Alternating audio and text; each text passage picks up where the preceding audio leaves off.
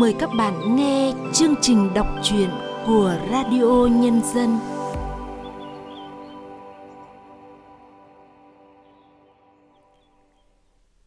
Thưa các bạn, chuyện ngắn Giấc mộng xanh của Lê Đức Quang là một câu chuyện đời thường về những con người rất bình thường trong cuộc sống này.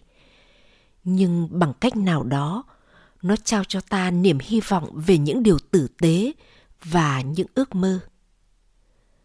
Và bây giờ, chúng ta cùng nghe chuyện ngắn Giấc mộng xanh qua giọng đọc Xuân Khoa.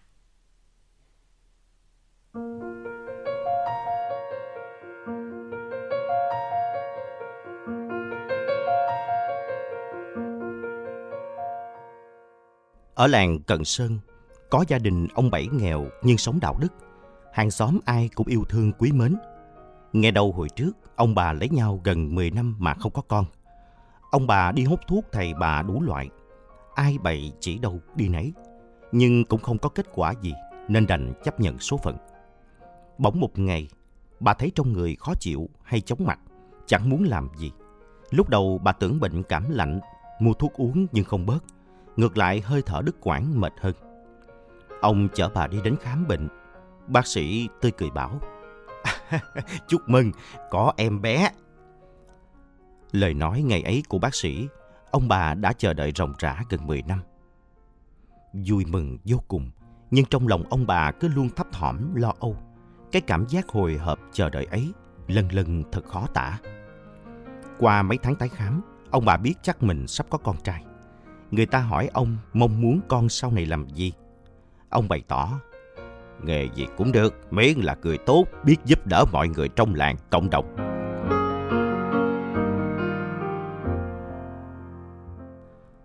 Rồi điểm mơ ước của đôi vợ chồng già ra đời bụ bẩm. Lúc mới sinh, thằng bé ngọ ngoại không khóc chi cả. Cô y tá phải dỗ mông nó mới khóc.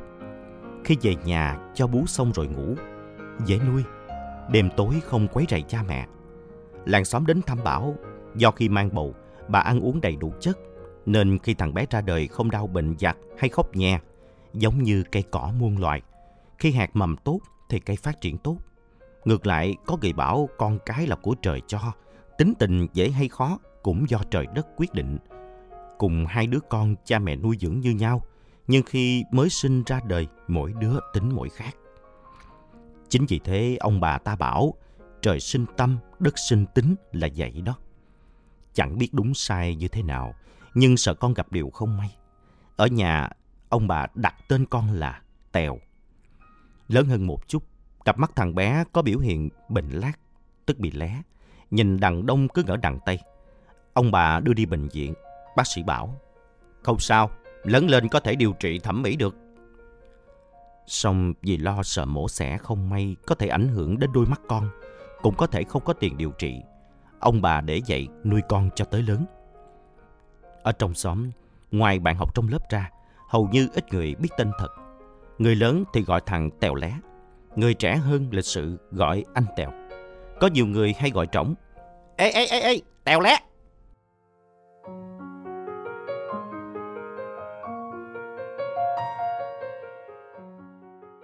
Thời gian lặng lẽ như nước trôi qua cầu.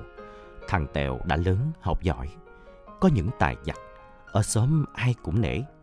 Dĩ như chuyện đi câu. Ở quê thường có con sông nối dài từ làng này sang làng kia. Những lúc rảnh rỗi, những người yêu thích câu cá thường mang cần ra gốc cây gần bờ sông, vừa ngồi câu cá vừa hóng gió mát. Có khi được vài con cá, có khi không có con nào. Nhưng thằng Tèo mà đi câu, cũng chỗ ngồi đó, cũng loại mồi đó, nhưng lúc nào cũng đầy nhóc vỏ cá. Hay là chuyện bắn chim. Ở quê, trẻ con đi bắn chim thường dùng ná cao su. Cái ná làm bằng thân cây gọt giũa có hình chữ Y. Vừa cầm tay, viên đạn là những viên đá hòn sỏi. Buổi trưa, lang thang dọc bờ tre, chỉ cần thấy con chim đang đậu hoặc nhảy nhót tìm mồi, hoặc con chim đang bay lượn làm tổ trên đọt tre. Gió đến cây tre đông đưa, nhưng thằng Tèo dương ná lên ngắm nghía một hồi. Đằng nào con chim ấy cũng rơi xuống đất. Ở lớp học đến những kỳ thi, bạn bè trong lớp đều cắm đầu học. Còn thằng Tèo cầm sách vở đọc đâu chỉ vài lần. Học như chơi, nhưng môn nào cũng 8-9 điểm. Nhiều người lớn tuổi bảo, ông trời thường bù lại những khiếm khuyết của con người, hễ có tật có tài. Với như người mù á, có thể nghe âm thanh tốt hơn, biết phân biệt đồng tiền. Cuộc sống vô thường, cuộc đời con người tuy gần mà xa, tuy xa mà gần. Có nhiều người nhân từ, mới cười nói giúp đỡ mọi người đó, phút chốc lại không còn trên thế gian. Như chuyện ông bà Bảy thấm đẫm nước mắt. Ngày thi tốt nghiệp, vợ chồng bà chở con đi thi. Trên đường vô quán nước đợi con, không may bị tai nạn. Thằng Tèo bỏ thi, hối hả về nhà lo tang lễ. Ở tuổi 18, thằng Tèo đã biết mua đất, xây mộ cho cha mẹ, biết tự lo cho thân mình. Làng xóm ai cũng thương. Ban đầu thường xuyên đến nhà thăm hỏi, sau thưa dần vì còn có cuộc sống riêng. Năm sau bạn bè trong lớp đến khuyên đi học lại, nhưng thằng Tèo không đi, vì sợ bỏ nhà hoang, không ai chăm sóc phần mộ ba mẹ. Hàng ngày, ngoài việc làm ruộng giường tự lo bản thân mình, lúc rảnh rỗi, thằng Tèo cứ đến Nghĩa Trang lao dọn phần mộ. Cũng từ đây, có thể mặc cảm thân phận côi cút, cũng có thể mặc cảm nghèo xấu. Thằng Tèo ít nói chuyện, ngại tiếp xúc với mọi người. Niềm vui của nó là đến Nghĩa Trang, đọc những cuốn sách dày cộm và đắm chìm vào những giấc mộng xa xôi.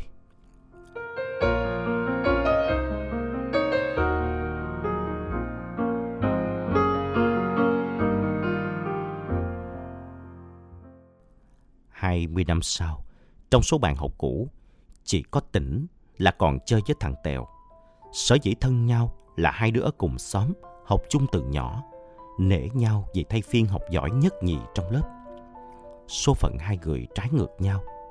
Tỉnh đẹp trai, nhà giàu, nhỏ đi học được cha mẹ đưa đón cho học thêm. Khi ra trường được ba mẹ xin việc làm ở trên tỉnh, rồi từ chuyên viên lên chức phó phòng, trưởng phòng. Cuộc đời cứ êm ả tiến bước. Rồi tỉnh có vợ, có con, lập nghiệp ở thành phố. Cuộc sống bận rộn. Một vài tháng về thăm gia đình, ghé thăm bạn cũ. Một lần tỉnh đến nhà bạn chơi, quan tâm hỏi. Sao mày không chịu có vợ đi? Thằng Tèo nói. Tao sống một mình quen rồi. Không muốn có vợ nữa. Giả sử sau này tao mất, không ai chôn cất. Mày làm chủ tang cho tao nha. Tỉnh nửa đùa nửa thật. Cuộc đời ai lường trước được mày. Chưa biết thằng nào chết trước thằng nào. Nhưng nếu mày chết không ai chôn cất, tao sẽ lo. Cũng có lần tỉnh về thăm gia đình, xách chai rượu tay đến nhà thăm bạn. Thằng Tèo sống cô đơn, có được người bạn yêu quý đến thăm thôi thì vui mừng lắm. Hắn hối hả bắt gà, làm gỏi, nấu cháo. Hai thằng ngồi bên hiên nhà nhậu thâu đêm, kể lại những kỷ niệm tuổi thơ, thời đi học, đàm luận đủ thứ chuyện trên đời. Trong lúc cao hứng thằng Tèo tâm sự. Từ ngày cha mẹ mất, hầu như tuần nào tao cũng đến Nghĩa Trang lau chọn đốt hương. Ở Nghĩa Trang toàn là bê tông, không có cây xanh, nắng chói chang. Ngày xưa ở Nghĩa Trang ít mộ, bây giờ ở Nghĩa Trang nào cũng đã trên vài hecta đất, chật kín. Tao lo lắng nếu cái đà này một hai trăm năm sau, người chết giành đất với người sống. Tỉnh cười trêu. Mày lo xa thật. Đến những một hai trăm năm sau. Thằng Tèo đưa mắt nhìn ra ngoài trời xa xăm. Thật đó, khi ấy dân ngày càng đông đúc. Ngoài những ngôi nhà cao tầng, đâu đâu cũng nghĩa trang, cũng mộ. Người dân không có đất sinh sống phải chặt cây phá rừng, kiếm đất để canh tác. Như vậy, rừng thiên nhiên càng ngày càng thu hẹp, mất cân bằng sinh thái, khí hậu nóng hơn. Tỉnh hỏi, vậy theo mày phải làm sao đây? Thằng Tèo mộng tưởng phát quả. Thay vì mỗi người chết phải xây một mộ bê tông, giờ thì trồng cây có tuổi thọ cao. Mỗi ngôi mộ là một cây xanh, nghìn ngôi mộ thành một cánh rừng. Ở gần dưới gốc cây có tấm biển ghi tên tuổi, ngày tháng, người mất, người trồng. Hàng năm vào những ngày tảo mộ, người dân đến đây dọn dẹp, rong sữa canh, với gốc cây trồng nhiều loại hoa đẹp và sạch sẽ. Ngày ấy biết đâu thật thú vị. Những ngày nghỉ cuối tuần, những ngày lễ Tết, người dân đến đây tổ chức cắm trại vui chơi, hòa mình với thiên nhiên núi rừng thưởng thức không khí trong lành. Một trăm năm sau, hai trăm năm sau, thành cánh rừng già, xanh ngát mát rượi. Thằng Tèo ngừng lại lấy hơi rồi hỏi. Giờ mày nhắm mắt lại đi, tưởng tượng xem. Lúc ấy môi trường sống có tốt đẹp hơn không? Tỉnh nhắm mắt lại tưởng tượng. Mỗi ngôi mộ trồng một cây xanh, nghìn ngôi mộ thành cánh rừng. Một trăm năm sau, hai trăm năm sau, thành cánh rừng già xanh ngát, mát rượi. Tình nói, biết là như thế, nhưng hàng nghìn năm nay người ta chôn cất không ai làm như thế đâu. Thì thế, đến đây thằng Tèo gợi gắm giấc mộng của mình. Tao sống một mình, chẳng còn ai thân thích. Sau này tao mất, mày giúp giùm tao trồng một cây xanh có tuổi thọ cao lên mộ. Tao muốn môi trường thêm xanh, hoặc chỉ làm bóng mát, nơi nghỉ chân cho mọi người đi thăm mộ. Thấy thằng Tèo nghiêm túc thiết tha, tỉnh hứa đại. Ừ, yên tâm đi.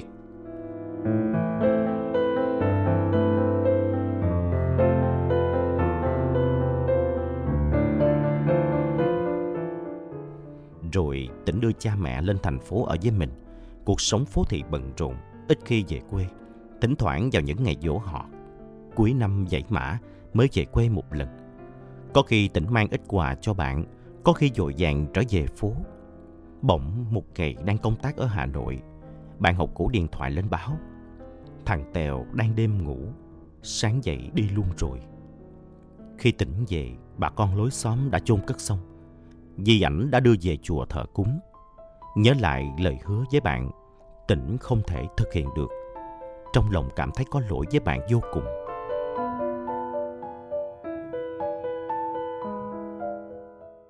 Tịnh nhắm mắt lại, tưởng tượng mỗi ngôi mộ trồng một cây xanh, nghìn ngôi mộ thành cánh rừng.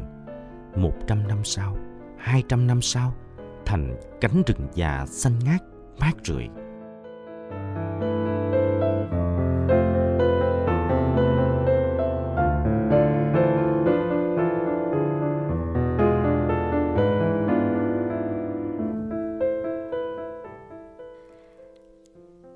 Các bạn vừa nghe xong truyện ngắn Giấc mộng xanh của Lê Đức Quang qua giọng đọc Xuân Khoa. Sau đây, mời các bạn nghe nhận xét của nhà phê bình Nguyễn Hoài Nam về truyện ngắn này. Truyện ngắn Giấc mộng xanh của tác giả Lê Đức Quang là một truyện ngắn bắt kịp với xu hướng văn chương sinh thái đang phát triển mạnh và ngày càng trở thành một trào lưu sáng tác đáng chú ý trong văn học đương đại. Tuy nhiên, thay vì nói về mối quan hệ qua lại giữa con người với môi trường tự nhiên, về những hệ quả tiêu cực khi con người tác động thô bạo vào tự nhiên bằng lòng tham hoặc bằng sự thiếu hiểu biết, thiếu tôn trọng, về sự suy giảm nhân tính khi con người ra sức tàn phá, triệt tiêu cái cuống rốn, gắn mình với mẹ đất, mẹ nước và vạn vật nói chung, thì Lê Đức Quang lại nói về cái chết và sự tồn tại sau khi mỗi người chết đã gửi cái xác phàm của mình vào đất. Tác giả để cho nhân vật chính của mình, một người đàn ông hiền lành, chu đáo, nhẫn nại, chịu đủ mọi thua thiệt, nghĩ và nói lên nhiều vấn đề căn cốt nhất của thời đại mà chúng ta đang sống. Chúng ta hoàn toàn có thể nghe được từ tâm sự của nhân vật anh Tèo Lé câu chuyện về sự gia tăng dân số với tốc độ chóng mặt, tức là nạn nhân mãn. Câu chuyện về áp lực không gian sinh tồn cho các cộng đồng người và mỗi cá nhân.